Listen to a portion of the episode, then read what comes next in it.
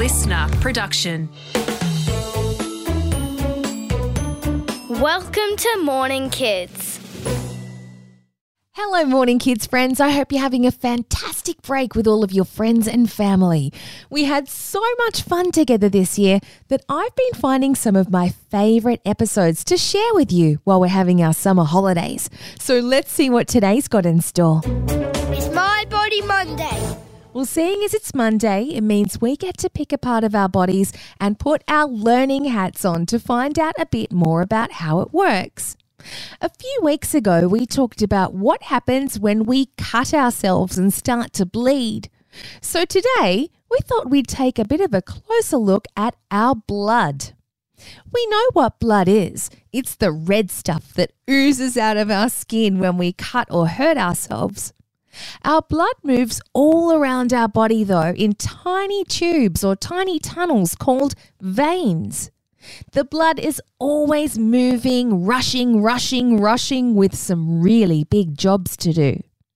The first job is that our blood takes oxygen, which we breathe in, and nutrients from our food to all of our body parts. And that makes those body parts pretty happy and keeps them all working. Then our blood picks up carbon dioxide, which we want to breathe back out and waste, the stuff our body parts don't need. And it carries it to our lungs and kidneys and intestines so those organs can get it out of our body. Pretty cool, huh?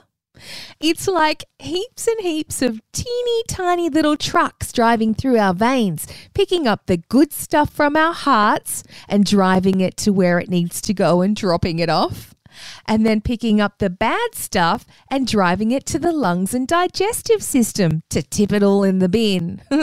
Lots of deliveries for those teeny tiny trucks. For our blood to be able to do those jobs, it's made up of three things.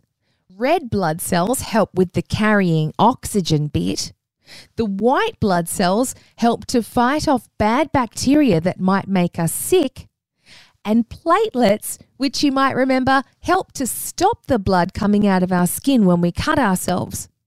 And all together, they bunch up to make a barrier, stopping anything from coming through. We'll finish with one more fun fact about blood. All humans' blood is red, but that's not true for all animals. Horseshoe crabs have blue blood, leeches have green blood, and some beetles have yellow blood. Ew. Time to say goodbye. Thank you for popping in for today's mini episode. Hopefully, it's keeping those brains nice and warm until Morning Kids returns properly at the end of the school holidays. Until then, I hope you have a whole bunch of fun staying silly, but more importantly, being honest and kind. I'll see you soon.